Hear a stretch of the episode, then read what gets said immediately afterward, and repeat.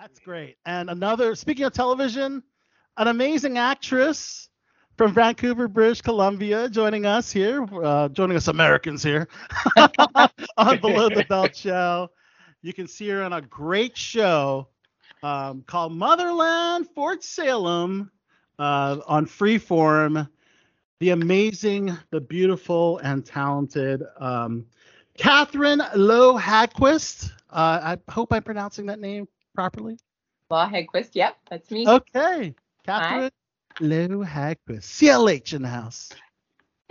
yeah, well. I'm sorry, Um, I'm shoving food in my mouth. I did not eat dinner tonight. Oh, I, I didn't eat dinner, so I'm, I'm finishing up now. what you gotta do? you got to do what you got to do. So, um, Petra Bellwether, um, and uh, I got a chance to check out your show today, Catherine, and wow, I guess I'm a little late to the game, but now I got two seasons to uh, catch up on because you made me a fan of the show. Oh, well, thank Just you. that. based on on what I've seen on your first two episodes of season three. Thank you. Thank you. Yeah, we're really excited for how this season's going to roll out. We were Yeah. grateful that Freeform let us know that it would be our final season, so we know that it uh, we able, we're able to wrap it up and make it really a great ride for the fans.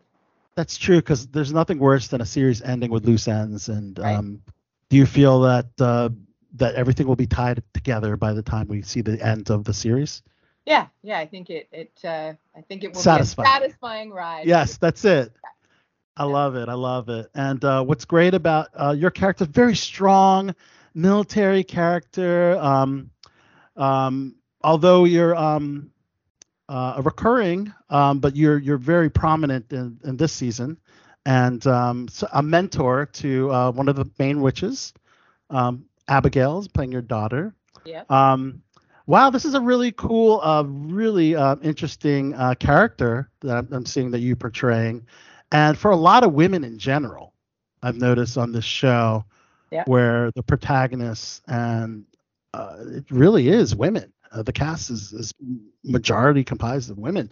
So this is the reality. This is the world that we're we're seeing in in Motherland, aren't we?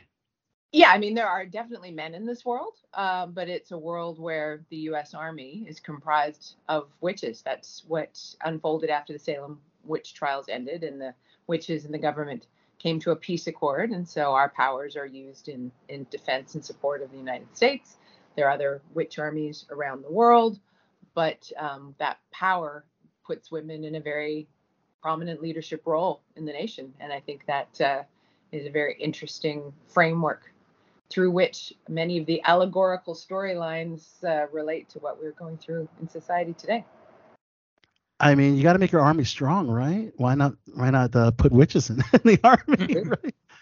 I mean, it's casting been- it- spells. yeah, it's it's been action packed since season one. Uh, I'm still a little bit behind, so not quite to season three, but uh, I did watch all of season one, and it was a ride. Thank you. Thank you. I, I've kind of described that season one was a roller coaster. Season two is, you know, like being fired from a cannon, and season three is like being launched into space. Launched into space. Yeah. Wow. Not that space is part of the storyline. I don't want to mislead, but Not literally. not literally, but it definitely, it definitely increases the velocity and the and speed at which we move. So So I've noticed these witches are very powerful. Mhm. Um, for those that haven't seen the series, how would your witches compare to the Hocus Pocus Sanderson sisters, or like the Sabrina Teenage Witch type witches, and those sort? How do these compare? they would have trouble keeping up in basic training. Oh, the the, the Sanderson sisters and Sabrina wouldn't ma- They- would have they- trouble. They, you know, they they do some fun things, some sweet things, but we Right. uh, we we we we're we're serious.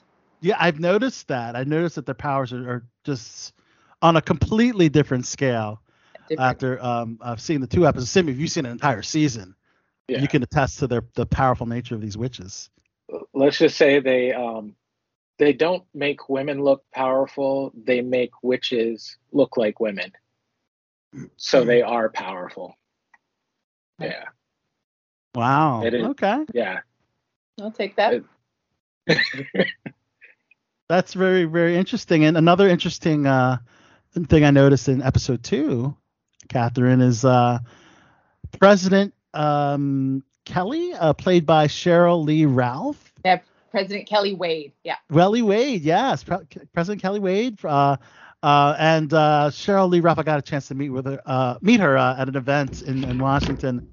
Um, lovely woman. Uh, what was it like working with her? Oh, she is just such a living legend who d- is timeless and filled with grace. She was it, just such a wonderful opportunity to work with her. I've been a fan of her work for my entire career, and so Yeah. getting to to share time, space, and stories with her was definitely a highlight. Certainly so. Certainly so. Now it's interesting that she plays the 45th president. You caught that, did you? Yeah, I, I caught that on the episode. Was that intentional? Oh, yeah. Uh, intentional hit the Trump? I guess. Oh, yeah. There, there is nothing that is without specific intent on this show. Right. And um, and I, I saw this. Yeah, uh, someone noted on another interview that I watched with you, uh, Catherine, that there's all women of color are in power. Esp- In particular, you're seeing that, that we're showing the president and yourself, the general of the army. Um, what are your thoughts on on on that aspect? I, I find it normalizing. I think that I think we, you know, we. It, it is not a surprise to a woman of color for a woman of color to be in power. Right. It, I think it's it's surprising for other people to find that um, to be a, a remarkable thing. To me, it's just it's normal life.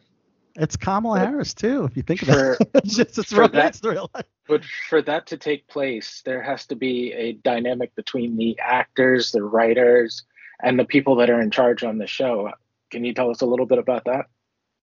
Well, it's a very collaborative. It was a very collaborative. I'm still not used to it being done. So it was a very collaborative environment. Um, we were, you know, we got I ex- explained our story arcs and and how the seasons were going to progress um, in story meetings, which was really awesome. Um, the directors who we chose were often um, working with us for multiple episodes, so that was that was nice because you got to build a rapport with them creatively. Um, and there was what I love is the form that our our magic takes. And in fact, if you watch all three seasons, we never use the word magic. It's always referred to as the work, and the work comes from our Ah, yeah. And I think that that is also um, a specific tool um, for discussing the role of women in society. That, that our power comes from our voices, and and that that's developed and always um, enhanced through the storylines and how we, we we talked with each other and how we we work with each other. So Very cool. And uh, two producers attached to this. Uh, uh, wow. Will Ferrell and Adam McKay. Were, were either of them on set when you worked? Adam was, I think Adam was there first season, and I don't know that I was there when he was there. Um, uh, but uh, I never got a chance to meet Will. I don't know that he ever came to set. Oh, okay. But I we're think- still super grateful that they they got us going. So Yeah, they got you guys going. I mean, those are two huge names in our industry. Yeah. You know, Adam McKay recently, of course, Don't Look Up, and oh my God, who hasn't seen a Will Ferrell movie, right? I mean, he's just comic god. But I, I don't, you know, they, they don't do too much comedy in, in, in your series, so not too much of the signature Will I Ferrell comedy. hoping though. I kept hoping that there would be a way that that he would show up in our world, but didn't happen. Didn't happen. Yeah, yeah. Um, so um, wow. So that's great. So so it's coming up to a close. This is the final season. Um, do you, uh, where do you see the future of just the characters um, post? Do you think um, anything can happen as far as like a movie or spin-off or anything like that? Because uh, I mean, the fans really love these characters. Our fans are so invested in this world, and Yeah. that has been such a, an amazing gift to experience because Mhm. their their support and their their commentary about each episode as it unfolds is just really fun to to be a part of. I know that Eliot Laurence, who's the creator of the show, has enough material for a lot more exploration in this world. So I don't know if it if it will pick up where it left off if we were to Okay. get to home, but I know that even if the if we went prequel or sequel, it would still be a really interesting world to revisit, and I would be really curious as to see where these characters evolved and what other aspects of this world we could. explore. Yeah, and you'd be on board for anything. I would have, I would jump. totally, you got to It be was- right.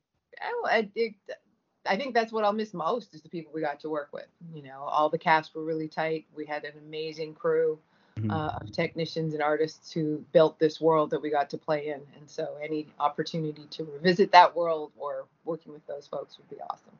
Wow. So, Catherine, you have 140 some credits on your IMDb in television film. That that is amazing. Um, starting with us uh, doing stand-in work on 21 Jump Street. Yeah, that was my first. I did a couple commercials before that, but that was my first time on a television show set. Yeah. Wow. So you're quite the definition of a working actor, which I, I love. I love hearing. And um, uh, so I guess out of those 140 credits, other than other than Fort Salem, obviously, because that's you know your current show, what what stands as the top of the list, other than Fort Salem? Um, I loved the opportunity to work with Jodie Foster on Elysium. It wasn't a huge role, but it was a great experience. She was just a really amazing professional to get to watch technically work and also just a really kind human and a real model of what it's like to lead a cast on a production. So that was really awesome. Um, I enjoyed working uh, on Once Upon a Time. I was in the first season and I played Cinderella's fairy godmother, which Oh, for me was the first time Yes. I've ever been able to put on gold lame and feel, you know, all of the magic of dressing up that way. And and it was also a, a real departure in the canon of the fairy tales. It was it was a noted episode because of how that unfolded. So it was cool to be a part of that reshift as the show was getting its momentum. So those are two that stand out for me. Those were two really pivotal opportunities. Okay. Okay. Now I've got a question. Yeah. Um, how was the Stargate SG1 set? I had a great time. I had a great time. Um, you know, it I it's always interesting to join a show that has already been underway for so many years. So you can sort of see the shorthand that the cast and crew have with each other. And Mhm. it's sometimes a little trepidatious to to sort of join because you know you're very aware of things having been established before you get there. But they were very kind, very gracious, very welcoming. I had a good time. We were on location. I was in a military uniform, so there was no Spanx involved that day, which is always a good thing. So, you know, it was a win. Stargate. I mean, Supernatural, Fort Salem, Van. I mean, there- Superman and Lois. Super, yeah. I'm seeing a, a, a theme of, of genre, sci-fi, superhero. We What are your thoughts on being a part of so much in this particular fandom?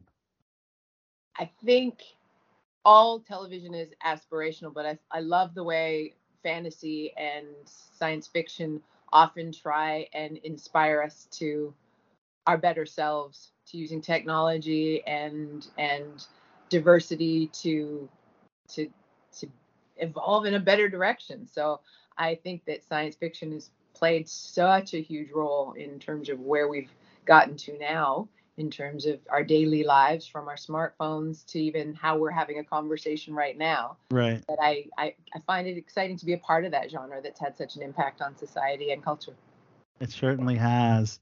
And let's not forget, of course, DC, the universe, and that's Superman and Lois. Simi, you mentioned that Mhm. you recently played Dr. Kit Faulkner, who has an alter ego of Rampage. Uh, how how was uh, that experience working on that show? it was fun again the, i love the the sort of reimagining of the the canon with you know them having kids and and just sort of how Mhm. they've they've expanded that world or changed it up and again sort of i think that's been really interesting taking traditional properties and breathing new life into them with with enhancing the worlds that they're set in so i had a good time going there and and working on that show Yeah, yeah, Yeah. It's, it's it's certainly like the the new favorite on uh, on the Arrowverse. Um, of course, some of the shows have ended, like Supergirl uh, and Arrow, but seems like uh, the Superman and Lois is uh, kind of taking the the front the front of the line. front burner yeah Yeah, front burner. So that that's really exciting to be a part of. That is so cool. 140 credits also includes holiday films like Angels in the Snow, and and uh, Vancouver's known for producing quite a few. Uh, Holiday a lot films. of Christmas. They, the you guys do Arrowverse and Christmas. Every Canadian actor I've, I've interviewed seems to do Christmas and and Arrowverse or sci-fi. Yeah. Once once the temperature gets going, it's time to bust out the parkas. Yeah, and that's a Yeah. thing. Vancouver, it's just such a beautiful place. Thank you. I would love to visit someday. It, it, they, oh, it you is. been? I have never It's been fun. yet. I, I would love to go visit sometime. I'd love to jo- jump on a set. I'd love to go for work. I would love to be Yes, there. As yes. working As an actor. American actor, would love to be there and work. yes, yes, absolutely, absolutely. And I think um, it seems like a great city for actors to to be be noticed and to work their way up. Would you would you would you would you agree with that? Because a lot of people that are from Vancouver, they don't move to LA or New York. They stay in Vancouver. No, or or LA seeks them out because we Right. much of not all of the work done in Canada is is the same proportion, and we do a lot for the American market in Vancouver. Right. Toronto does a lot for the Canadian market, um, and so there's a lot of work you could do there that might not get seen in the states. So in terms of the transferability and the awareness that work in Vancouver Yeah. builds, people people do end up working the coast a lot. I have a lot of friends who, who work down in, in Los Angeles. I, I love it here though, and, and it keeps me busy. So I I'm quite happy with this size pond, though. Yeah. Spielberg came calling. I would say, of course. Are Right. involved? you know, Took their specs. 21 Jump Street was Los Angeles, right? no, 21 Jump Street was here. What was No, wasn't that? 21 Jump Street, the series was here. The series. Uh, the movie they shot in the states, but Oh, the the, okay, okay, right, right. The Wow, series okay. was shot here. So the bulk of your work has been um, in Canada. You haven't done much in stateside uh, yet, or have you? here. No stuff None. that you see in the states, but I've shot. It's all shot here.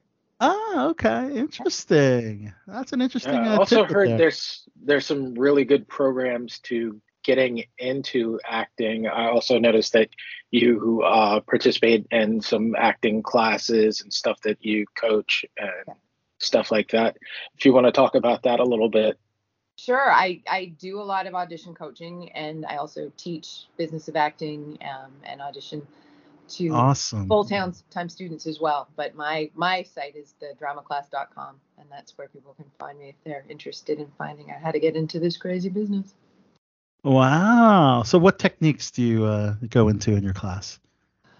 Well, I I believe that auditioning is its own art form, like that it's Yes. a very different uh, skill set from from the way we work on a set, and that there's a lot of technical aspects to it. And so it's not just about authentically creating character; it's about being of service to the script and knowing the technical elements of the sides you've been given as uh, pillars of your pitch and how you think a character could take shape. So I go into a lot of that, and I also believe strongly that a lot of actors focus on creativity and craft, but they don't necessarily focus on the commerce or the communication aspects about it. So I really try Huh. and broaden their view about being more in control of their career in a business that's often geared to to taking that control from you and making you feel like you have to wait for someone to call you. I think that there's a lot more yes, agency we have to direct ourselves in our careers and make choices Yeah. and build. I already signed up for the newsletter.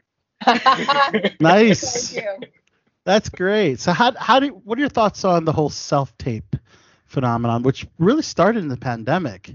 It's what, what in my opinion, the, the for actors, one of the better things to come out of the pandemic is just more self tapes versus in person auditions. I so it's funny because a, a really good friend of mine, she and I are having sort of a, a, a difference of viewpoint on this right now because she feels that the the self tape removes a layer of connectivity between the artist and the casting director and and and the opportunity to get those in the moment notes to adjust performance. I on the other hand really love that self tapes are in some ways democratizing because they they can see far more people um, in the self tape format to to explore different ways to tell stories.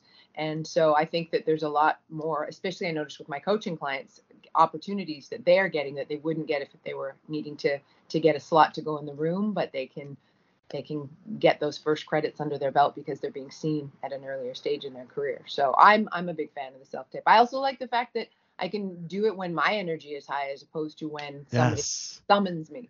And you're sending your best take. Yeah. When you're when you're doing the in person, you, you it's it's live. you know, you're, Uh, you're seeing. You know what you see is what you get. So there's no smoke and mirrors. I'm a fan of it. I think it, I think it will have an impact on on who gets to be a part of the stories we see, and I think who we see informs what's normal to us. And I think the more the diversity and the more inclusion of of different types of people in those stories has a positive impact on society. So I'm a fan. That is definitely one of the best things that it has uh, sort of. It hasn't completely leveled the playing field for inclusion, but it has uh, brought the bar a lot lower. yeah.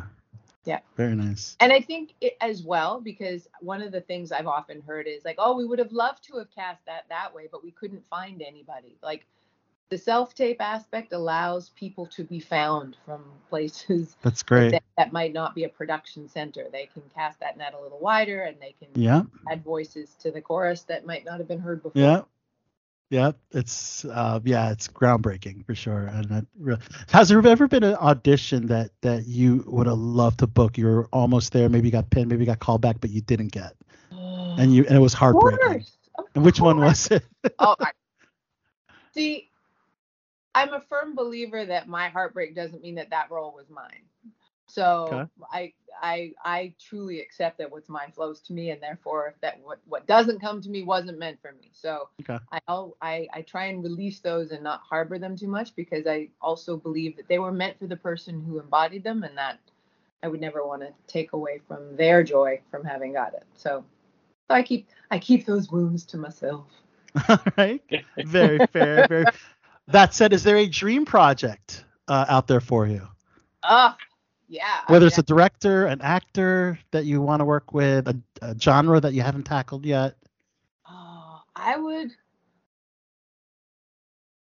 Previous to now, uh, historical pictures tended to focus on time periods where I really wasn't feeling com- feeling it, wanting to to be a part of those stories. But I think that there's a real wave of historical stories that were about to, you know Black Wall Street and like just times where there, you know, where there were thriving societies in black culture that we haven't heard the stories from. We only sort of hear how they ended. And I would Okay. love to be a part of something that sort of captured the vibrancy of, of some of those those um, communities. Love it. So I would love to be a part of something like that. That's awesome.